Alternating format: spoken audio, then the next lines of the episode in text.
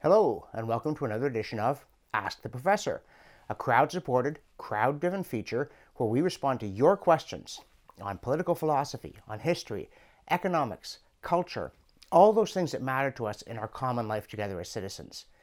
And today's question comes from Isabella, who asks Can you recommend a couple of good books on the natural progression of government, including particularly, is there a natural progression from war and chaos to ordered liberty? Well, thank you for the question. No, I can't because there is no such progression.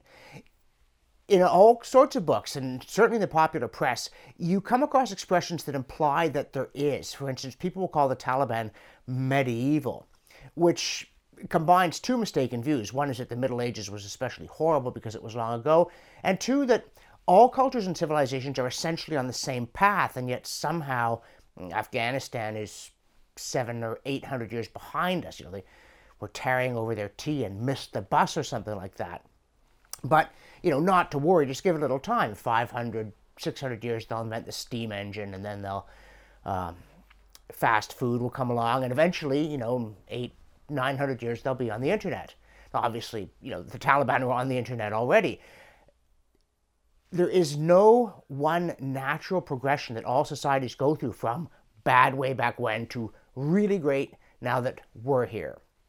It doesn't work like that.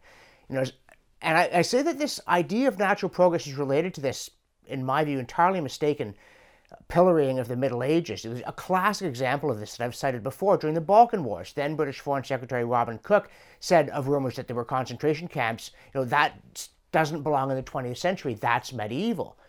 No, actually, the concentration camps were one of the most outstanding and terrifying features of the 20th century. They were a product of modernity, whether it could have been prevented, whatever else one may think about it.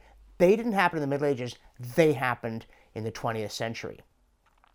And what this underlines, in fact, is that much of the world, it's not that they haven't yet had their Magna Carta, it's that it's just not normal for societies to have Magna Cartas, not even within those parts of the world that really did have a Middle Ages, which is to say essentially Western Europe. Um, all kinds of parts of the world never had feudalism, they never had anything like even the less attractive features of the Middle Ages that you find more in Central Europe. But even a place like France or Spain never had a Magna Carta. And in fact, well, here's one good book I can recommend that isn't on the natural progression but on the reverse. It's a book by Alan Macfarlane called The Origins of English Individualism. And Macfarlane had a kind of standard sociological training with a lot of Marxism in it. And he was interested in the transition from the you know, feudal to the bourgeois society that was meant to happen everywhere. And he was looking at England and yeah, okay, it's medieval in the 13th century, it's bourgeois in the 17th century. But then it suddenly struck him hey, wait a minute if I only had for the 17th century the same kinds of sources that I have for the 13th, there were far fewer historical records and so on, I would see not discontinuity, but continuity.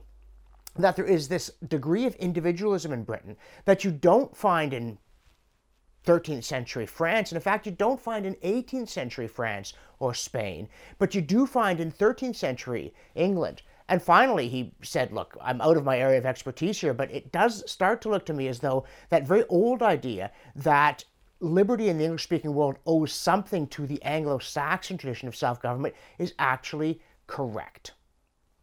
And for that reason, I think we need to understand that something unique and very valuable happened as a result of the meeting first of all, you know, Athens and Jerusalem meeting in Rome, and then the Romans coming to Britain and finding a people who loved liberty, not just the liberty of the tribe, but some sense of the importance of the individual. The Roman rule of law is quite congenial to the Romanized Britons. And then you get the Saxons with their system of tribal control of their chiefs and also of a system of law in which property and other rights inhere in the individual, not the community. Then you get the Christianization of the Saxons, and something that I think it's not unreasonable to call a miracle happens in England.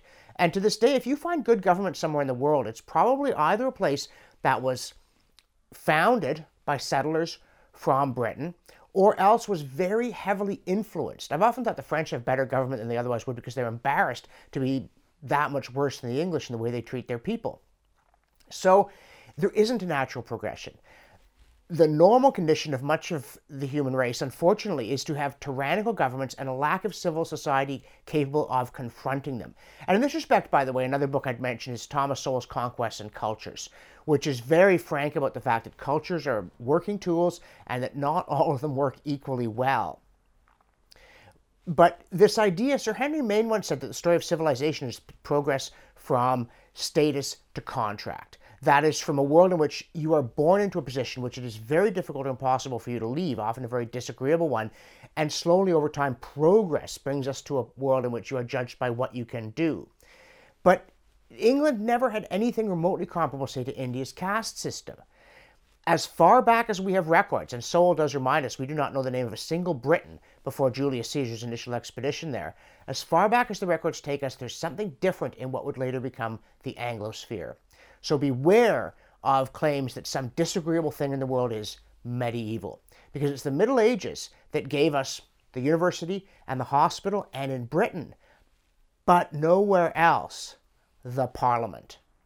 The 20th century has visited a series of horrors upon us, from totalitarianism to cultural depravity, that do not justify us in sneering at the past.